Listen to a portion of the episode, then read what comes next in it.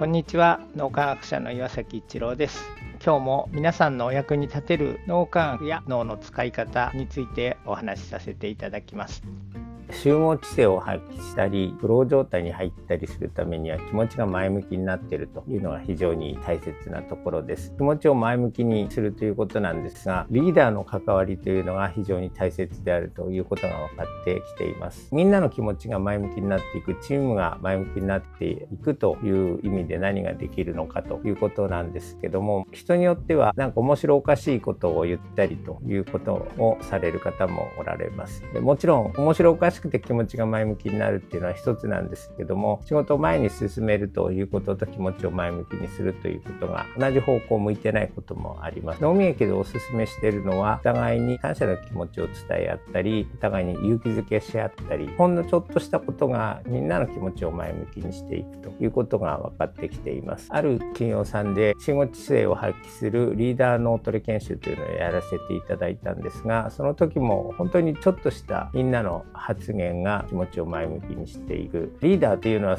研修でいうと講師に当たるわけですけども皆さんが気持ちが前向きになるような関わりだったり発言を僕たちがしていくということで皆さんの気持ちがだんだんこう前向きになってあまり質問とかされないような雰囲気の会社さんもあるんですけどもそういう会社さんでも質問がたくさん出てくるようになるというようなことが起こります。本当にちょっとした関わりですね。そのうちの一つが例えば元気に挨拶をするとか誰かが発言してくださったらありがとうっていうのをまず最初に言うとかそういうほんのちょっとしたことの積み重ねがみんなの気持ちを前向きにしていくということです。でその積み重ねで気持ちが前向きになってチーム全体の雰囲気が良くなってくると集合知性を発揮しやすくなったりみんなでフロー状態に入って仕事ができるようになったりということが起こります。これは個人で何かする時にも非常に大事なポイントなのでご自分の気持ちが前向きになると。いうことをしていくとフロー状態に入りやすくなっていきます。これが普段から気持ちが前向きになるというところをぜひ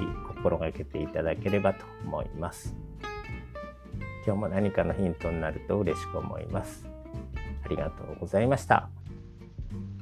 この3分脳みやき気に入られた方はメルマガでも脳みやきのことを発信していますので脳みやきメルマガ検索してみてください。そちらからも脳みやきあるいは最新の脳玩具のことを学んでいただくことができます。皆さんのお役に立てると嬉しく思います。今日も素晴らしい一日をお過ごしください。脳科学者の岩崎一郎でした。ありがとうございました。